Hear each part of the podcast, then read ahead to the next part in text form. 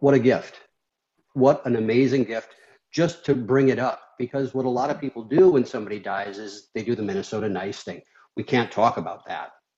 You know, abortion, politics, death, taxes, whatever you're not allowed to talk about. How much, how many, how much do you make? You know, that's rude. Oh, we don't want to be rude. Oh, the hell with it. Be rude. Be blunt, but and and fumble through it. Fumble through it. You don't have to say the perfect thing. You don't have if Mhm. somebody starts crying, that's an amazing gift that you're just there to be there for them.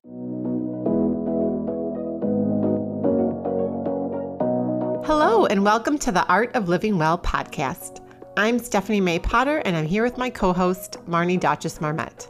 We created the Art of Living Well podcast to empower you to live your happiest, healthiest, and most authentic life. Each week, we will bring you inspiring and motivating conversations covering health and wellness topics, including fitness, mindset, food, travel, product reviews, and strategies from a variety of experts, including our own bank of knowledge. We are excited to educate, motivate, and inspire you to change the way you perceive health and discover your art of living well. Get ready to feel inspired.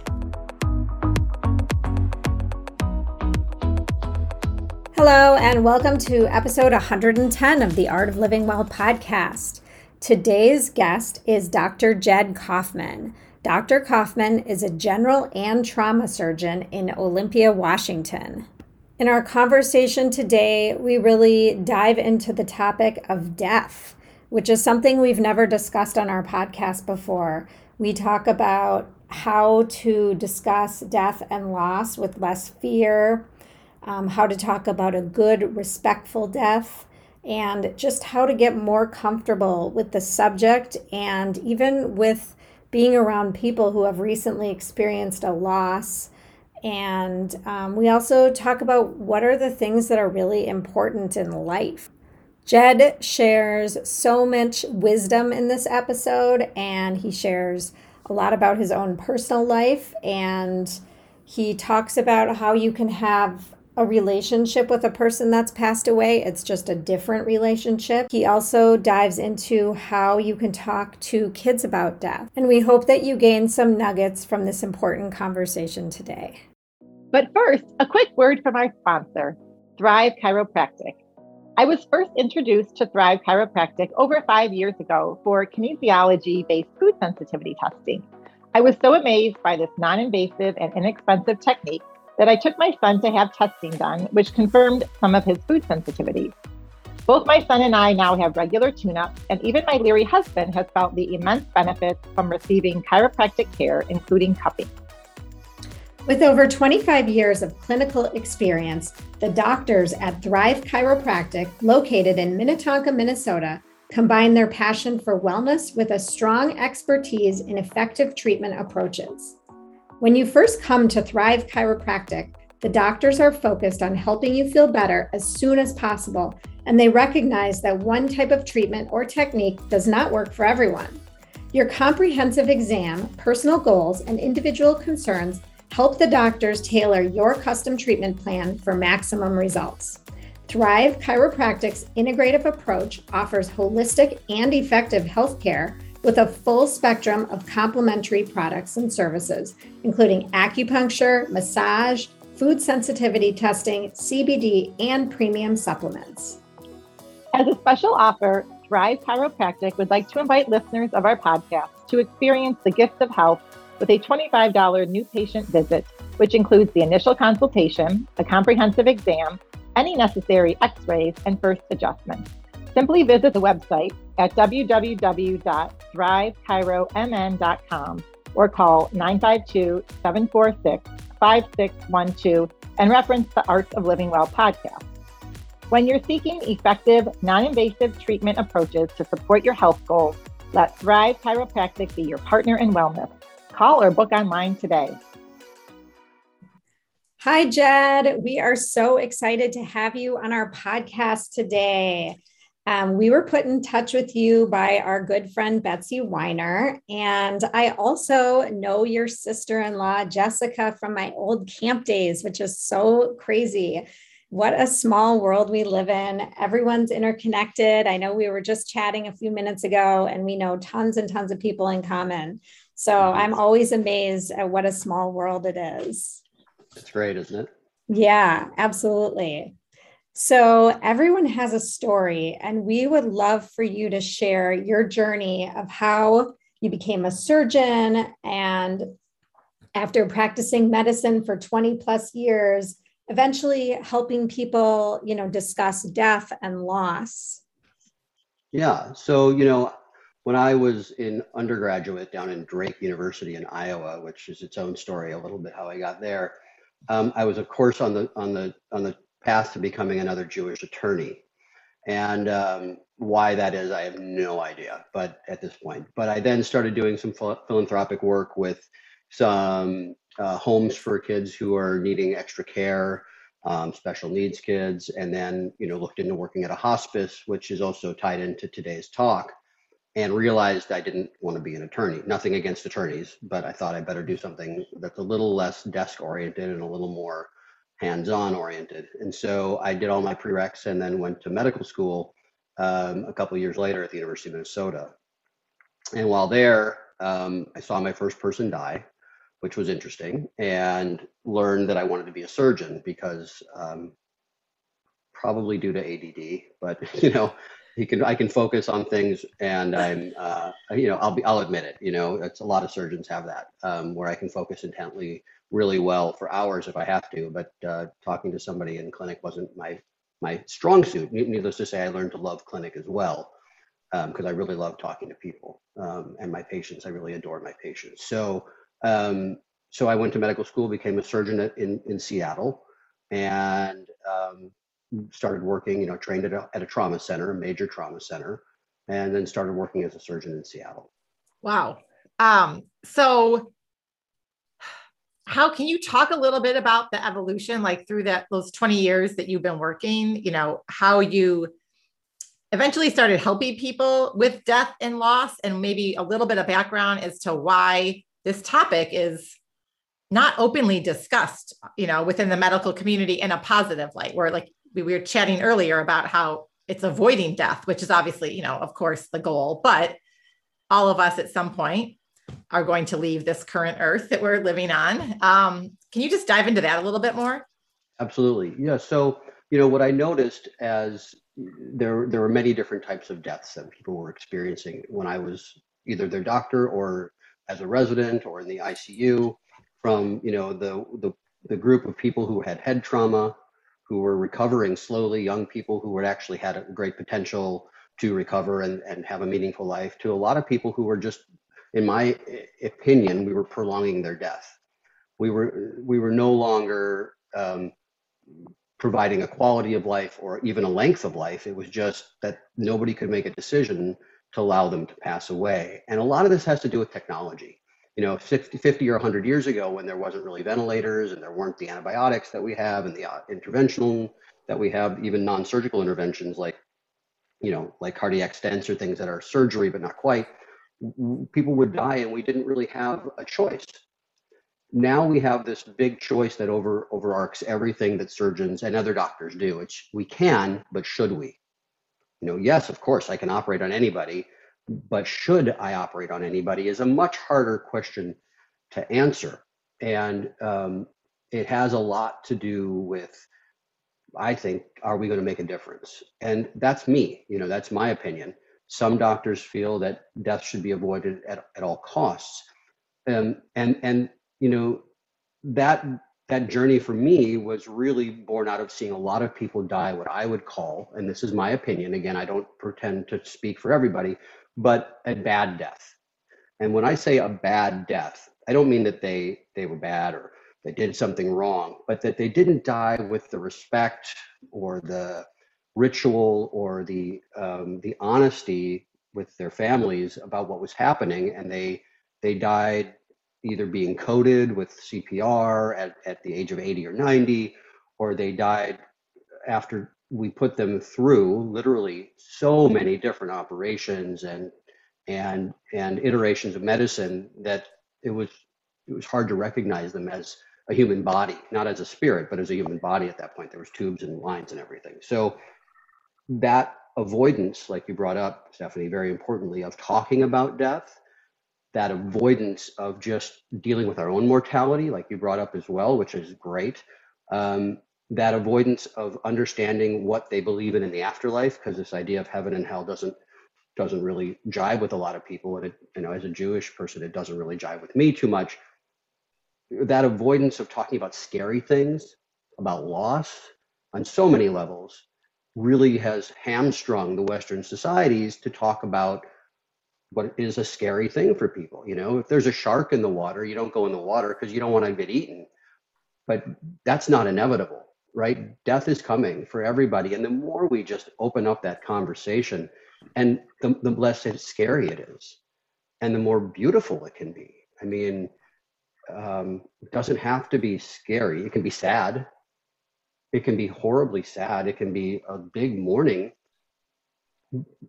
but it, it can also be a ritual like the Native Americans, Indian people do, East Indian people as well. Um, Buddhists have different rituals. Um, so many places have different rituals about about the beauty of death with with with mourning. So I, that's what I'm hoping that the United States and our Western society will start to move towards. Well, it's so interesting that we're talking about this because I know of a few people right now that are either have older parents who are to the point where they're not living the dignified life that they would want to live and maybe they have dementia or they have some sort of you know mental brain dysfunction where they don't even know what's happening mm-hmm. um, and it's really hard because you know maybe their body is working fine but the quality of life is not there because the brain is not functioning. And then i also know a few people who have parents where their bodies are giving out because of cancer or whatever reason and they're going you know to the ends of the earth trying to do everything to eradicate a cancer that probably can't be eradicated at this point. And the quality of life is terrible and it just makes me think about, you know, how do you spend those end of life days, you know, in peace or I don't know. It's it is a really interesting topic. Well, your two examples are perfect, Marnie. I mean, they really are. It's when when has the body given out and the mind is sharp. To me, is a far more difficult thing for a lot of people to understand. But the beauty of that situation is, of course, the person can still help us make decisions, and that's mm-hmm. a really great thing. The, what I'm hoping to, in, by this conversation and with your, you know, with you guys asking questions and, and a good conversation, talk about how do we bring about those discussions when we're 50 or 40 or 30 or mm-hmm. with our kids or with our parents when before that we get to that point. Mm-hmm. The, the, the parent who's dement, has dementia and then he still has a body that's actively living actually, I take that back. It's also a very difficult situation because you don't just put them in, in a recliner in the back and you know come back. The coyotes have had their their take. It's not. That sounds terrible, but it's it's true. what do you do? You can't just put them out in the right. back forty, right? And and so how to allow people to end life with dignity is so important. And what dignity is is really up for grabs. Really, that's not my choice. And there's legal. No, there's all these legal ramifications too. Absolutely. Like I say to my husband all the time, like if I'm ever, you know, where I'm not living the life I would want to be living, please kill me. And I know that sounds horrible, but like that, great. Those I, are my I, wishes. I agree. And my whole thing is I don't want to burden someone else. Like I want them to live their life too, because the the stress that a caregiver goes through for years and years when they have when they're caring for a loved one who's in the situations that we're talking about, whether it's their body's gone or their mind is gone, that takes a toll on that individual and impacts their quality of life for years to come. And I've seen that happen. So I think these are such good conversations. Like, how does someone start having this dialogue? You know, like, are there even, you know, I don't want to say programs, but for lack of a better word, because in the Western society, we don't have these rituals, like you mentioned, that happen in other cultures around the country yet, right? How does someone kind of take control because you know the podcast is all about finding your art of living well and part of living is it's a circle of life part of life is that circle right And so we have to start to think about at some point, we're all going to exit, regardless of what you believe happens after. It doesn't matter. Your physical body is going to leave this earth. And so, how can someone begin to have a conversation and to know like what resources out there? Marnie mentioned legal considerations, all those things.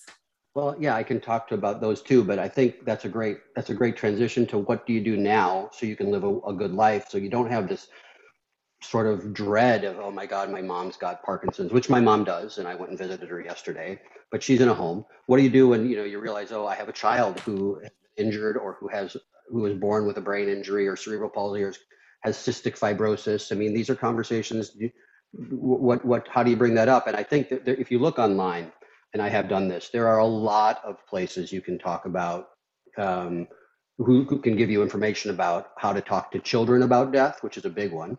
You know meeting kids where they're at emotionally and with the verbiage that works for them which is not you know not the big words at all but asking lots of questions to a child to talking with parents about making sure they have a living will which i'm a huge fan of making sure they have a, a, a, a this thing it's called a post i don't even know what it means p-l-l-s-t anymore post something legal document that tells people what you want and whether you want to be full code or not. And with my mom, I've had all those discussions. She's not full code. If she passes, she passes.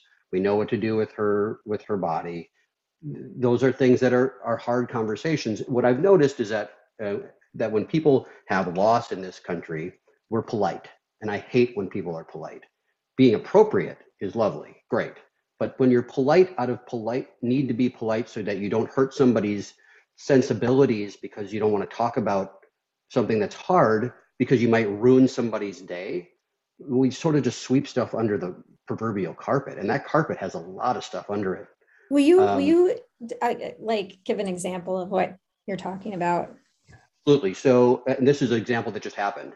So, uh, we'll you know, Deborah, as you guys know, in the podcast, we can talk about this more. Uh, her son died in 2019, end of 2019, from a fentanyl, an accidental fentanyl overdose in our basement.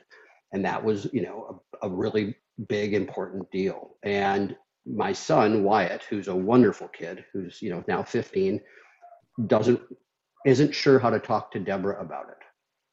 So what he says is i don't want to bring it up because i don't want to bring up something that's hard to talk about and deborah on the other hand wants to talk about gabe with anybody because it means that gabe is, still has a presence in everybody's lives that they haven't forgotten him that he was part of their lives. She loves to talk about Gabe, and she has a different relationship with her son now, but she still has one. That's the beauty of what Deborah and, and I've learned a lot about this through through Deborah, who's a remarkable person, to to actually it's okay to have a different relationship with the person who's gone, but still have a relationship with them. It doesn't mean that they're gone and out of your life. It doesn't mean that you no longer have a parent or a brother or a son or a daughter. It means that that relationship has trans transitioned to one of of a non-physical body.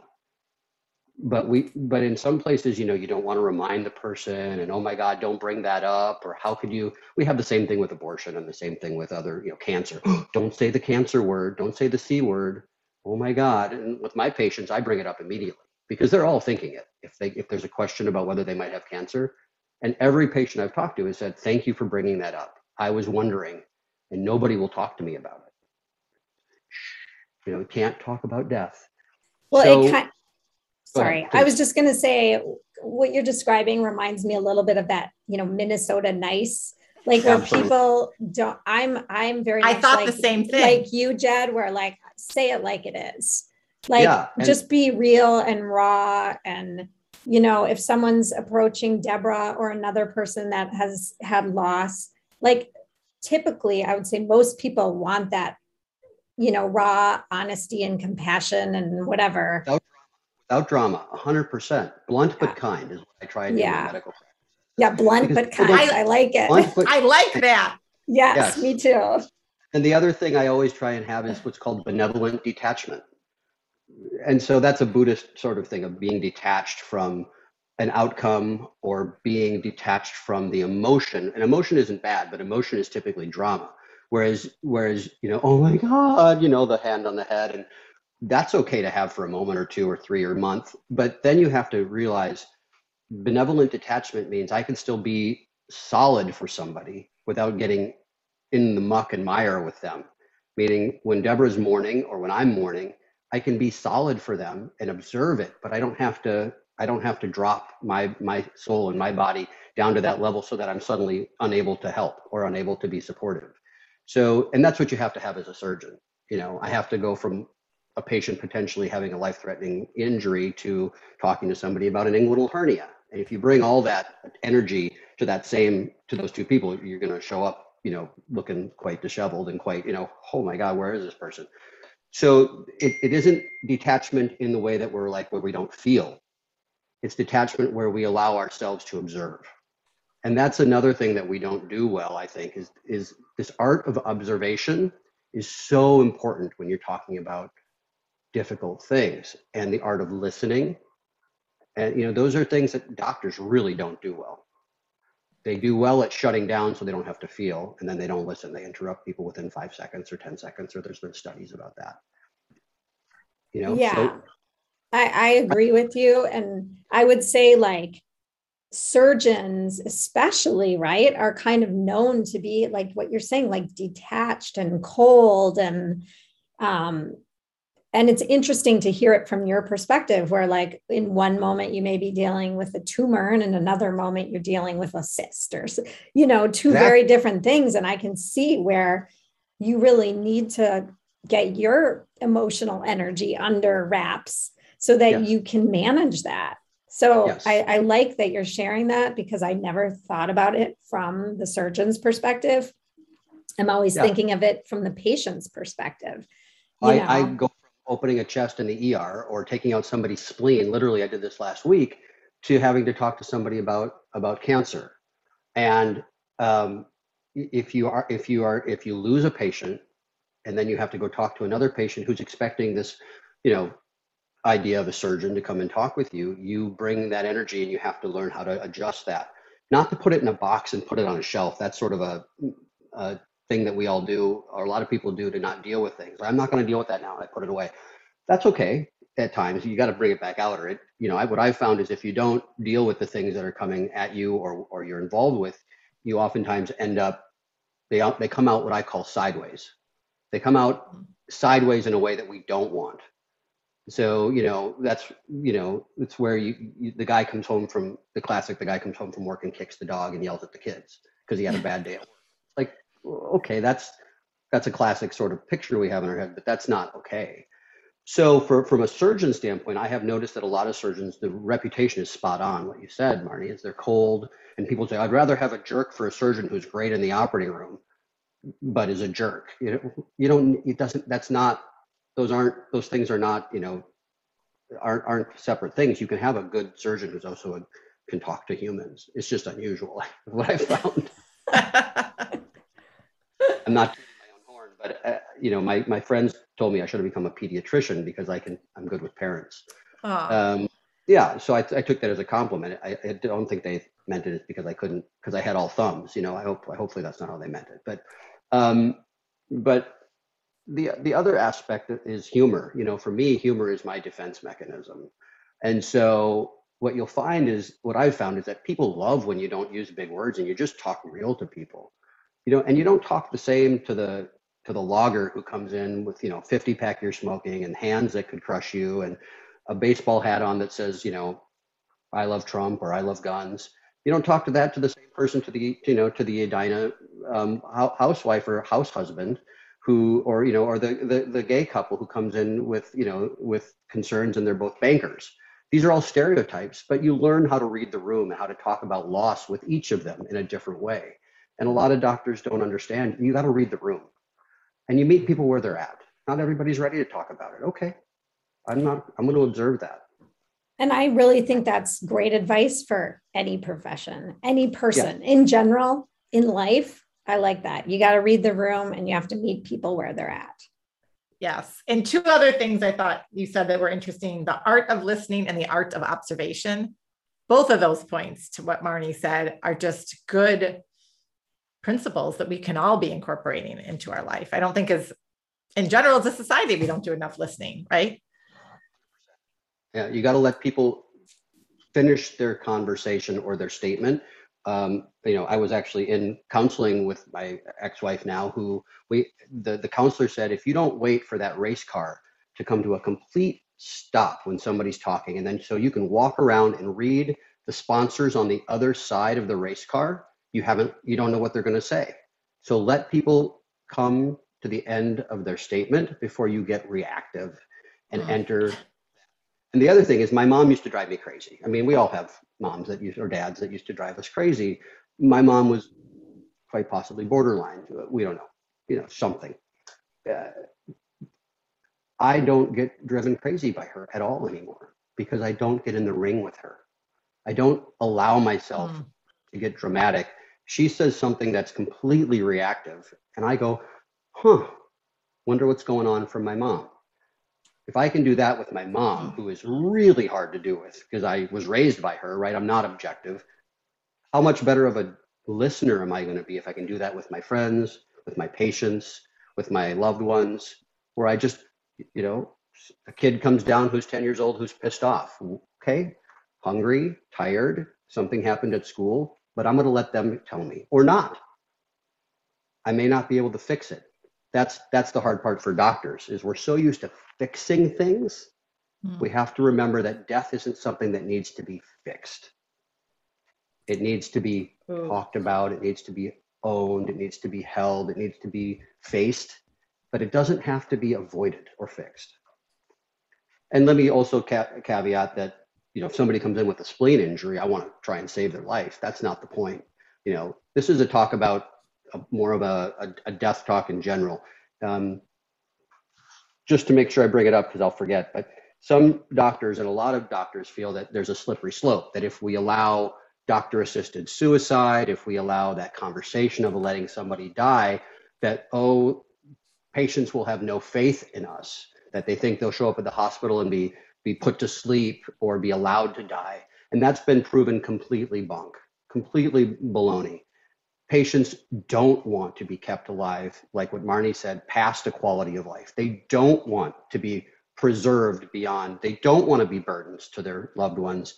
And, and, and the more we talk about it, the better healthcare gets, not the worse. So Mm. I, I feel very strongly about that. This Yeah, is such I- a I- fascinating conversation. My It is, mind and I think it's going to like spark so much discussion. I hope with our listeners, and just really to think about some of these conversations that they can be having now. It's not really, it, it's not really too early or too soon to be having these conversations. Let's not wait until we're on our deathbed, right? Ever. My, my daughter said to me when her grandfather died, um, and then my mom is now going through the process of having an end of life. I said, You want to talk to Grandma Joyce, my mom? And she said, Why? She's just going to leave me like Pop Pop did. Like, Mm, right? Like, I have to observe Ruby is pissed off that her grandpa's dead. But how do I get Ruby, who doesn't want to talk about anything with me right now, because she's 13, um, yeah. right? Um, to talk about and open up. And so I just have to be present because if I push it, she pushes me away. Hmm. So I just have to say, okay, whenever you're ready to talk about it, I'm here. And she knows. that. yes. So that's that's hard for me because I'm an active dad, you know. Yeah. Yeah. But it's hard for me. It ain't about me. None of this is about me. Right. It's hard to remember that as parents, though, right? Like, Mhm. because I mean, you said you're, a, you know, a lot of doctors want to be fixers. I feel like I'm that type of personality where I'm a fixer and I want to fix everything, and you can't. I mean, it's Mhm. just not possible. Or Right. desirable. Or exactly, or desirable. You learn if you learn about stuff the way I learned about stuff, which is when things went sideways. I can still remember when I was I had a lawn business and I was 13 in St. Louis Park and I went into somebody's house to use the bathroom and the alarm went off and the police showed up. Like it was yesterday. Okay, I messed up, right? And the police were great and I didn't get in trouble. I don't remember any of the other lawns that I mowed, just that one.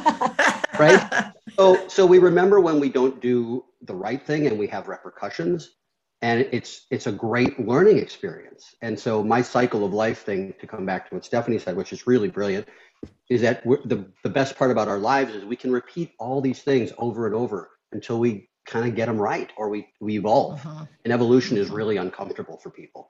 Who wants to be comfortable? I mean, comfortable is a down comforter, yes, and on a Sunday morning when you don't have to get up and That's different. I mean, comfortable like where we can kind of just go on autopilot and don't evolve as people. And that's why this conversation about death for this country and for our Western society, I think, is so important because people, it's uncomfortable. It's uncomfortable to face something that's so scary. But how great it is that when you face it, the art of living well, suddenly there's not that weight on your shoulders of a dying parent or your own death, which is really what it's about in a lot of people. They just don't want to face their own death. Yes. So this is so much good. So such great insight. So we'd love Jed to pivot a little bit. I know you mentioned the loss of your wife's son. And this is, you know, a topic we'd like to dive in a little bit more if this is okay. And maybe if you can talk about you talk about Gabe a little bit. I know he was thought he was taking OxyContin, Oxycontin to try to help him sleep, and then he was getting given this, you know, street drug called M30. Can you share a little bit about this story? Because I think this is something that's really the last several several years, right, been kind of yeah. a, a hot a hot topic, for lack of a better word. Absolutely. No, I, I'm glad you brought it up. So, you know, so just a little history. So Gabe was and is a, a, a, you know 17 at the age that he passed away. He was a straight A student in in high school. Um, he was actually in a junior college program, so he was taking most of his classes at a, a, a you know community college, which a lot of high schools do. Um, he was hoping to go on to be in a in the finance or accounting career, you know, and and um, he was a hilarious, fun, good-looking kid. Um, I can share a picture if you guys would like uh, for the for the for the website, but whatever works is ha- I'm happy with. And and he had anxiety and he had issues of anxiety. And so one of the things that is hard for young men, but also young women, I don't. This is not a gender specific, but boys in general don't talk about their feelings. The classic football team or sports team where you know you tough it out and don't be a wuss and mm-hmm. you know mm-hmm. they and then they feminize the in a negative way they feminize oh you're being a girl well we all should be more like girls because we all ought to talk about our feelings if to use a stereotype. And there are women who don't want to talk about their feelings either so this is just from my point of view. But but gabe was one of those kids who when he had a an, um, like a big project due at school he would get very anxious. Even though as a surgeon and a physician and a doctor and a, and a or a, and a, and a parent who's now you know almost fit but now 50 i could see that that wasn't something to get upset about except in his world his world that was the most important thing meaning i could see it as well. So you don't get a great grade. You're going to grow up and be a wonderful kid. But he would get really stretched you know stressed out. So we had to work with him on how to handle that. And he was seeing a counselor. But he also had, I think, some addiction issues. You know, uh, he was a kid who pushed some boundaries with what he tried and what he did, but we didn't think he was ever using narcotics.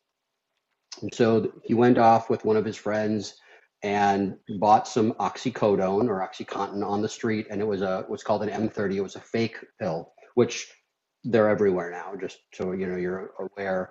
Um, and it was ground up probably in a coffee grinder and then they press these pills you know anywhere that you can get a press which is you can you could get them online for 150 bucks and so um, what happens is is you get a pill that's not professionally dispensed so you get big chunks of fentanyl in one pill and none in the other and fentanyl is a drug that's that's extremely toxic meaning it has huge side effects on your respiratory system when used for colonoscopies, which I or used for sedation prior to putting somebody to sleep for for surgery, it's a great drug because it's a very short half life, meaning it's gone in a matter of 20 minutes, 15 minutes. So you can use it and then the person will wake up right away. So it's great for that. But it also has huge respiratory depression. So he he was we were out of town actually, and we had an adult staying with us, and um, he snorted some of this um, and clearly got more than he should have and he died. Um, he wasn't trying to kill himself. You know, that's what people oftentimes ask, which is also a great conversation about suicide, which we, we can talk about, but that wasn't what he was trying to do. Um, he'd recently gotten into an exercise program. He was applying to colleges. He had a, a big future. But the thing that struck me as so sad was that he was clearly dealing with anxiety and couldn't talk about it and didn't have a way to just say, I'm really feeling anxious or I'm really feeling crappy or I can't sleep. And what he didn't know is that we had Ativan in the house for him, cut into half doses, that if he had ever needed it, we told him we would get it for him, but we had already got it in the house. And so Ativan is a, is a different type of drug that is used for anxiety acutely. It has addictive personalities, but it's not deadly um, in the doses we were going to give it. So we had already prepared for this, but you know, Deborah and I are left with, well, what could we have done differently? Which is also a bit of a trap, but it's a good to go through that to think about how can I talk to my children or other people about it. So Gabe died, and um, and that was a, a big part of of you know 2019, and then the pandemic hit, and so there was a lot of isolation as well for you know for my children and for Deborah. So it, it was a really, you know, we were in Spain actually when it happened. So we had that horrible trip home, and then we just evolved slowly through Gabe's, you know, death, and then and then through learning how to still keep Gabe alive in, in our hearts. And Deborah has done a remarkable job with that. So I'd, I'd let you talk to her about her feelings on that. But um, and I'd want you to if you'd like to. But but that was a big deal as her partner, how to observe, how to mourn Gabe's loss, but not um, not fall apart because that wasn't my role. I needed to mourn Gabe's loss fully as my own loss, but also be there for Deborah. And it was a lot of learning, a lot of evolution went on this last couple of years. And then her dad died a year later, and so did her stepfather within three months or four months of each other. So, you know, how Deborah is still running around this world, smiling and giggling and laughing and having a normal life or whatever normal means um, is remarkable to me. So I've learned a lot from her. Well, I first of all, I want to say that my heart goes out to you and Deborah and your entire family. I remember hearing about this when it happened and just feeling sick for for a long time. I remember saying to Stephanie, like, we have to talk about this. Like, this is an issue, you know, with these teens. And um, so I really appreciate you sharing the story because, like you said, you know, the anxiety, that's a whole issue unto itself. And the fact that these kids can just go out and buy something and think it's one thing and it's something else, that's a whole other can of worms. And like both those issues are so frightening as a parent.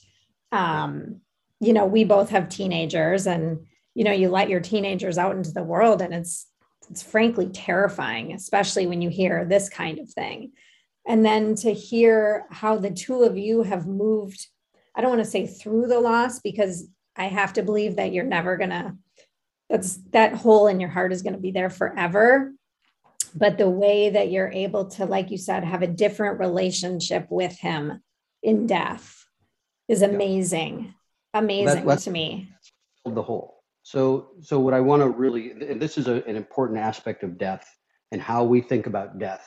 And this is less about us as a surgeon although it helps me having seen so many people pass away just from trauma or elderly uh, sickness in, in the icu and talking with families about it so it's not a foreign thing to me, which Deborah really un- appreciated because I was always willing to talk about it, that that although Deborah will never be the same, and she doesn't want to be the same, she is whole and she has healed. It doesn't mean she doesn't still mourn. It doesn't mean that she doesn't have days where she just misses Gabe. Hmm. But this concept that now Deborah is broken, which you aren't saying, Marnie, I know that. You're just feeling it from a parent's point of view but that is a common theme that she's heard. People say to her, I don't know how you do it. I couldn't have been so strong. Or how are you so functional right now? Which is almost like a way of saying, Oh, didn't you love Gabe? And what what and what what she is, takes it to mean, what she now understands is that people are saying, I haven't dealt with the idea that anybody in my life could have died. I don't know how you're handling this. Whereas most people, they do learn to handle it and they become whole people. Are they the same ever again? I wouldn't say they're the same, no, and why would you want to be? Hmm. But certainly they're they're okay. They're good. They Deborah has joy. She has love. She makes music. She has an album coming out. She's you know laughs hilariously and we giggle and dance to you know stupid prince songs that we still listen to in our you know kitchen like every minnesota person should. And we have a really great life. And and that is a concept for some people is impossible once a child dies.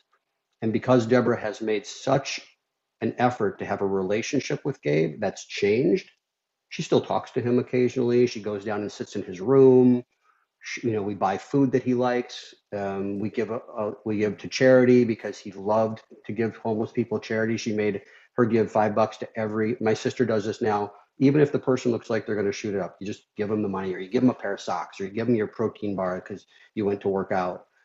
And that's what gabe stood for. So we do all those things as rituals because gabe isn't gone.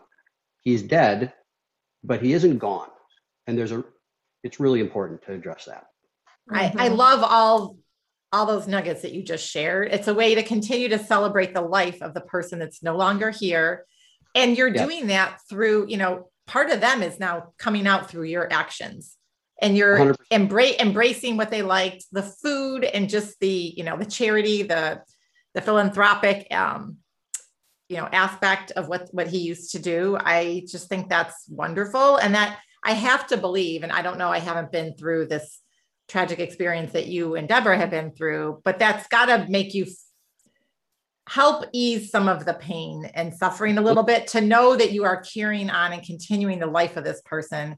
And I love the fact that you're having this re- this relationship just changes and that she's talking to him. I mean, that just seems so healthy, such a healthy and holistic way to honor and celebrate and move on when someone in your life has passed.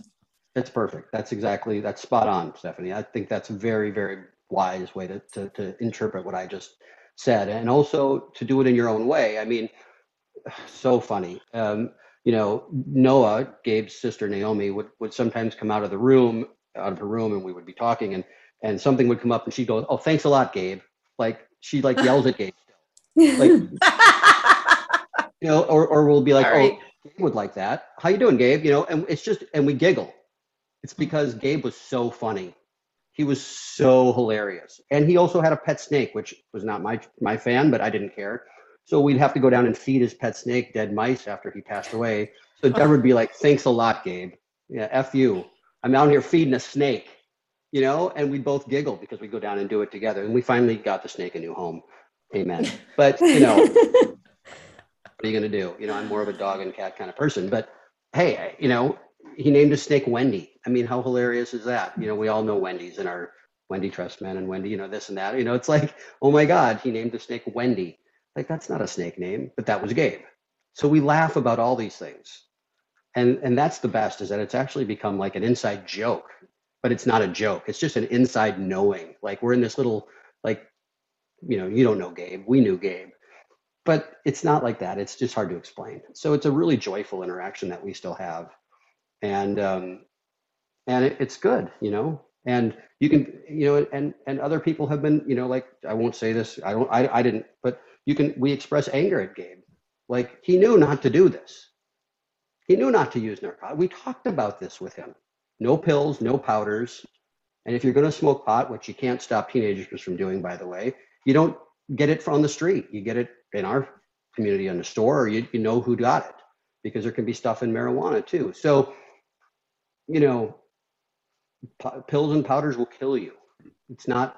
It's not a oh, don't get in the car and drive. You know, after dark, it's you're gonna die. Well, I drove last night, mom. I didn't die. Don't go in the water. There's sharks. Well, I've been surfing for ten years, never seen a shark. So then parents realize they're telling people kids things that are true. This is actually true. It's unfortunate. so no pills, no powders, and call me anytime at night. I'll come pick you up. Yet I had the rule, you know, you know, and how many times did I call my parents when I was uh, 16 or 17 and I was worried somebody was drinking and driving? You don't want to be that kid. But the more you talk about it with your kids, these hard things, sex, drugs, you know, the more that they'll trust that you'll actually be there for them. Absolutely. That was, a, that was a tangent. That was a total tangent. No, I think that's all great advice. And a lot of our listeners are in the thick of it with teenagers right now. We're both in the thick of it with teenagers. And it's good to hear that over and over again. And I just want to go back to say you know, from earlier what I said about having that hole. I wasn't, I, I, what I was trying to say is I think I, you know, I haven't experienced the loss of a child, but I would think that a piece of you feels like it's missing. I guess that's what I was trying to say. No, you said um, it beautifully. You're right. That's what people feel. That's what they think that you're never going to be whole again. But you you can be. It's just a different whole. Right. You you understand life and its preciousness and its fragility and that your child is no longer physically with you but if and a lot of people stop there they don't become whole anymore. So I think what you brought up was really important, Marnie. It wasn't a, I don't want to criticize it. I want to, I want to say, yes, that's how lots and lots of people feel. And that's where they end. They say, oh, I'm never going to be complete again. And some people just sit for the rest of their lives and carry that with them. Instead, you can change that, that ball of energy into a joyful one with loss, with mourning, a, a new, a new sense of self wholeness that is never going to be the same. Yeah. I know I I think you said that so beautifully and it's something that I've never really thought about or considered and I hope I never have to frankly but we're um, supposed to outlive our kids, right? Yeah. You know, and and you know the other thing that I think is a great way to talk about children is if you have pets. Pets are a setup unless you have a tortoise or a parrot that might outlive you, right? and I always think about this as funny, like why would I want a pet that's going to put me in the ground?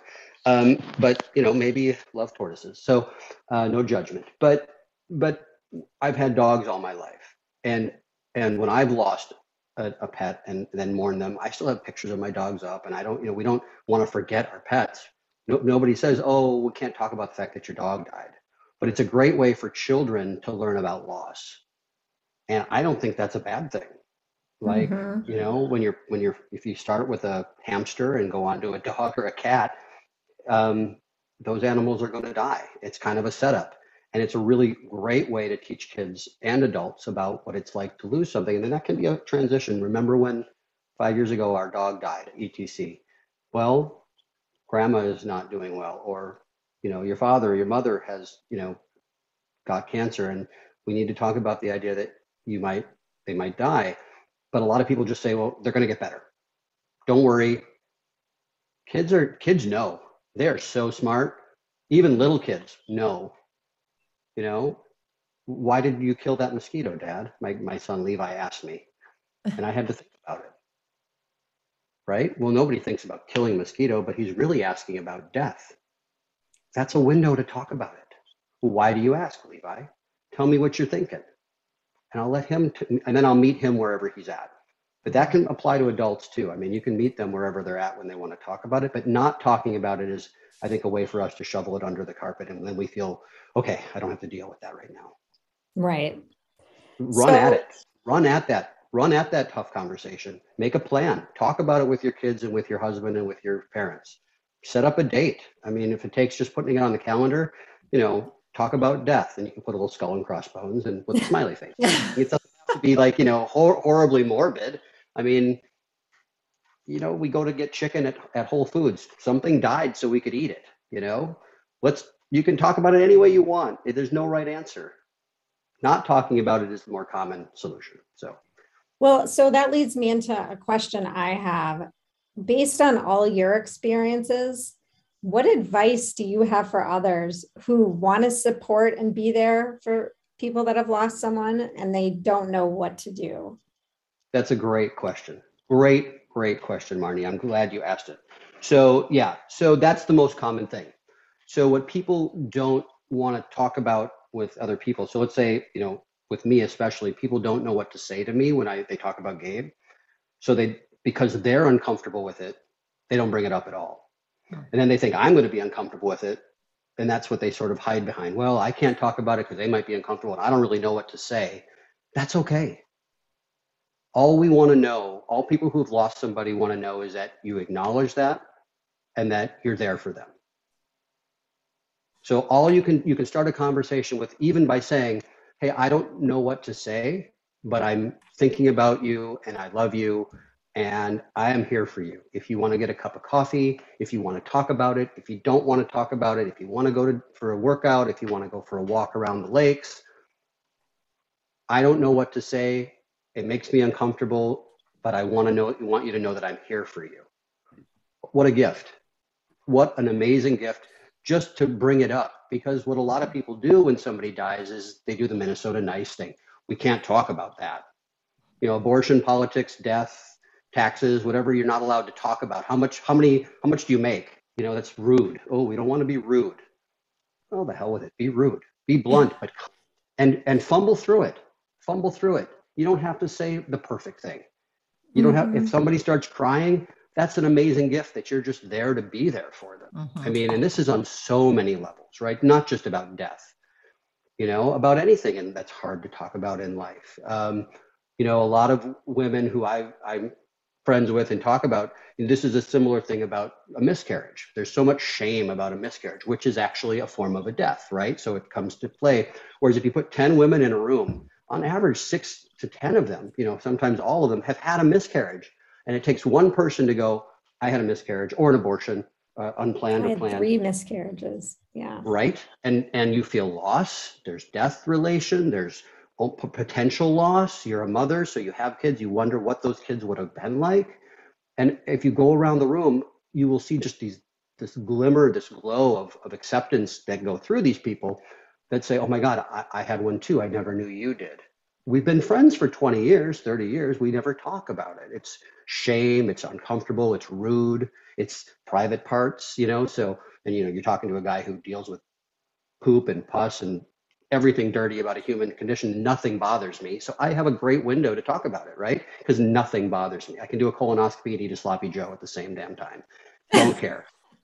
Don't care. I know. You don't have to put that on the podcast but i just but it's all human right it's all Yeah.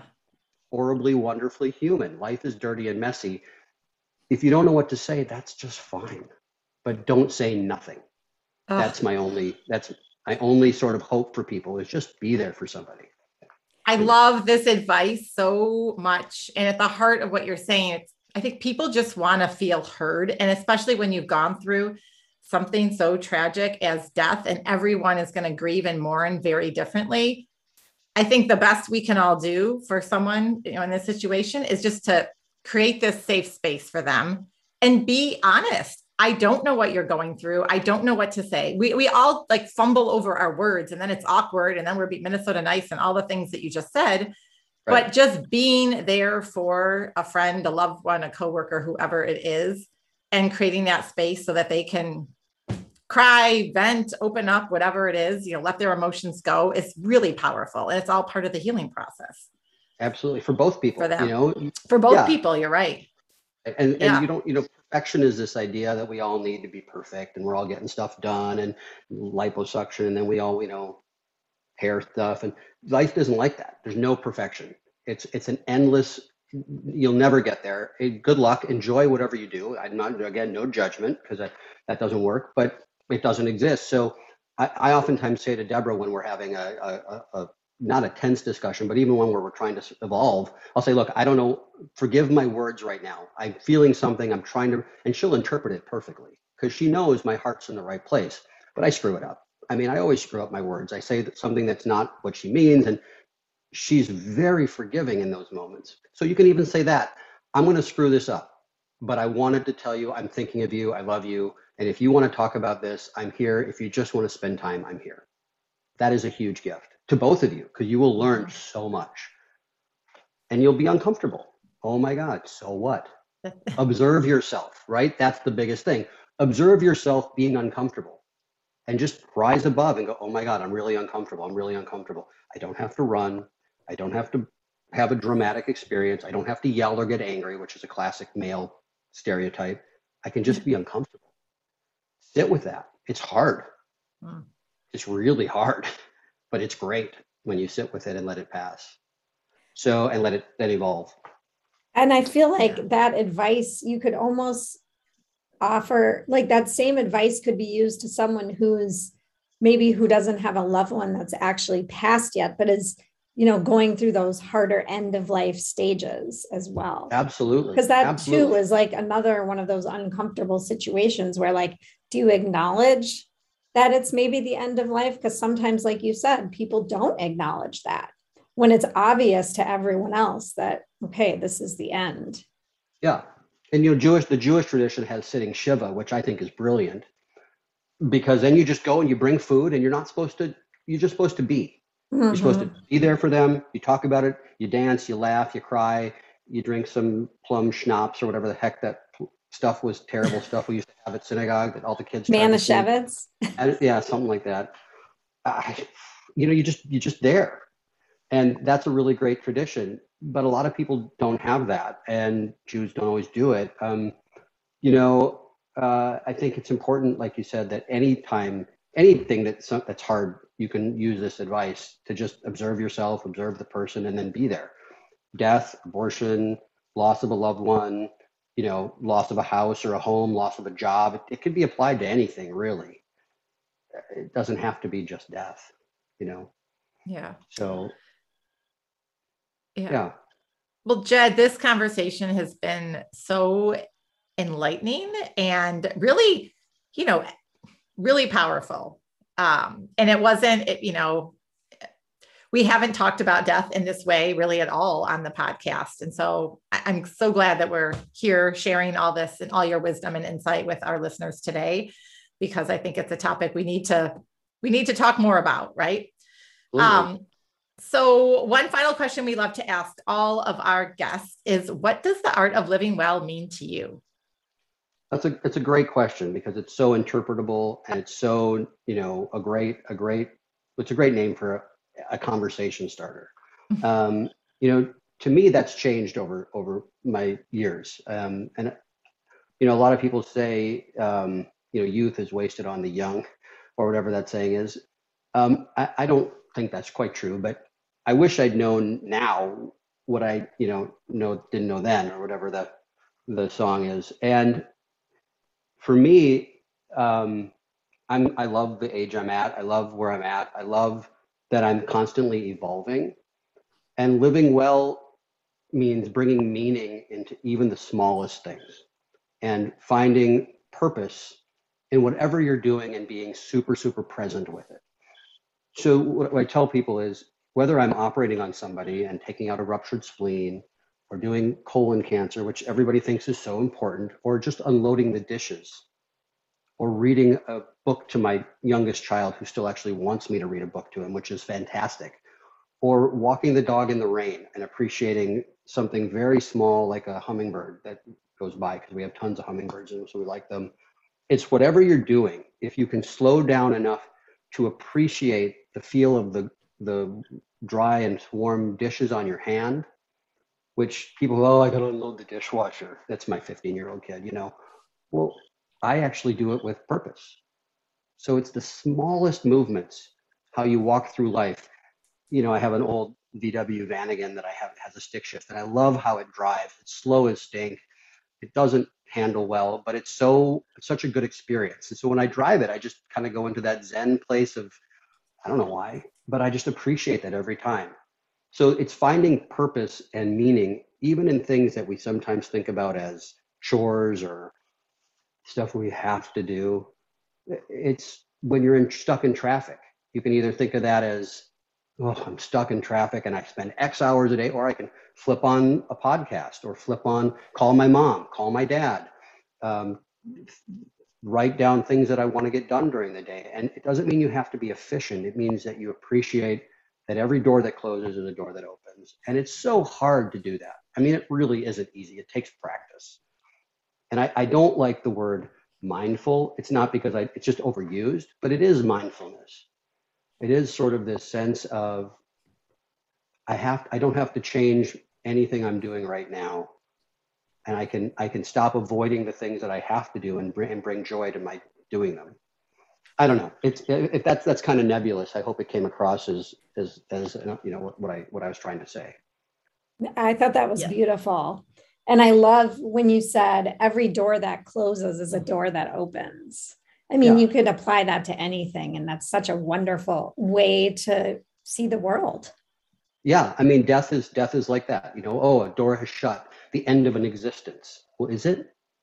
Right. Is it a door that's shut? Maybe it's a new relationship. Maybe you've learned how to talk to your children when somebody passes, or maybe you can apply a, you know you grow and you evolve and if you don't deal with these things at this moment the beauty is is that they will come up again and you will learn and mm-hmm. you'll have another chance. So you don't have to be perfect. You don't have to evolve every time you you know go to the paint store and have to look at a thousand paint chips and go oh my god i don't care what color the bathroom is you know? Oh my god that's so me but at the same time right you can go out with your husband or your wife and you can have a cup of coffee and you can say this sucks we have to pick out paint chips but isn't it great we can afford to pick out paint chips? I mean we're not you know we have fresh fresh water. That's not a guilt trip on yourself but you remember okay so let's have fun with it. Yes. Perspective. Oh, yes. perspective. And people lose perspective. Oh my god they lose perspective. Oh my god this guy cut me off in traffic. Great. Who cares? Let it go maybe he's on his way to get his mother out of the hospital you know Exactly. I love your optimism and enthusiasm for life that you're sharing. It's just coming through so strong on, in this conversation. You're definitely, you know, glass half full, not glass half empty, and it's God, so refreshing. It's so refreshing. You know the story about the two kids that are given a room full of horse poop and a shovel? They Yes. just, you know, that story where my, they describe my sister as the one who sat down and cried, and I'm like, start digging. I'm like, because there's got to be a horse in here somewhere. Yeah. You're right. Like, oh, okay, you know, so that was me. And yeah, I'm the most, I'm the most, um, what would you say, optimistic, depressed person you've ever met. I'm not depressed, but I, you know, yeah. you know, Yeah. life can be hard. It's not that I'm, I'm not talking about, you know, sort of doing the old, this is great. Like, no, your house burned down. It's not great, but it's your house. And if your kids weren't in it, that's great. You know, look, the dog's here with half his fur. That's great. You know, the Yeah. dog didn't die. You know, so every time there's a tragedy, you can learn. And yes, they're tragedies. I'm not saying, ooh, let's put rose colored glasses on. Life is hard. The other thing I think people expect is how do how can we just all be happy? I can't stand that. Life isn't about being happy. Happy is is um, this over sort of oh I just, just be happy, don't worry. It, it doesn't work. But but being joyful and seeing everything in life as a as an evolution is really a way to not get bogged down by the fact that life can be hard, and that's okay. Yes. Well, thank you love so much. Yeah. Yeah. for this conversation today. This has been wonderful. And Time. just thanks for opening up and really sharing a lot of your, you know, personal Yeah. One thing I Personal want to yeah, absolutely. Deborah is working on this thing called Out of the Box, which is all of Gabe's friends who are teenagers and now young adults, who are a remarkable group of very diverse people, um, are working on this thing where eventually it will be online. It's a it's a interactive place where people, young men, but also young women, can talk about whatever's hard for them.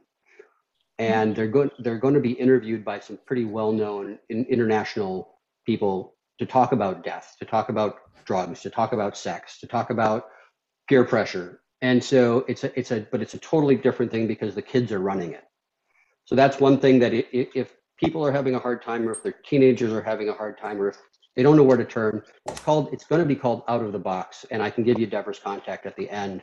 You guys could talk to her about that because it's a really remarkable project where the kids are generating the stuff that they want to talk about. And it's not the adults telling kids what they should be talking about because we don't really know, you know. Um, the kids know. Um, and then the other thing is, if anybody is lo- missing a link in their lives that they wanted to actually talk to me, if you wanted to vet that, I'd be happy to talk to somebody or to get them directed towards towards the right resources. And we'll link all that up in the show notes. Okay. yes. And Thank that's you. Fabulous. But I'm open to that. Yes. I'm open to whatever you'd like to do. Thank you so much. That's great. Um, and yeah, just we appreciate all of your wisdom and Well, I um, you guys are very wise to have this type of podcast and to have a, a have a place where people can talk about hard things, good things, and bad things, which is this would be sort of a bad one, I guess, you know, and to use the word and try and turn it on its ear, that the more you talk about this, the less scary it gets. You guys are brilliant for doing this podcast, and I really appreciate it. Well, thank well, th- you. thank And you. we wish you um, a great rest of your trip. Yeah, well, maybe I'll see you guys over at, over at wherever the place is. the. Oh, right. Yes. All right. Have a great day. You too, guys. Bye. Bye, Bye. Jed.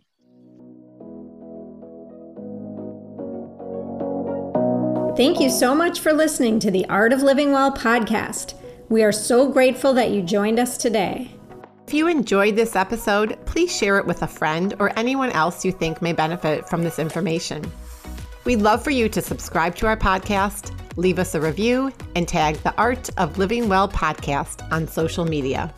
If you want more inspiration in between episodes, you can find us on social media at the Art of Living underscore well on Instagram and Facebook, where we will share snippets from our daily lives and our journey to living well.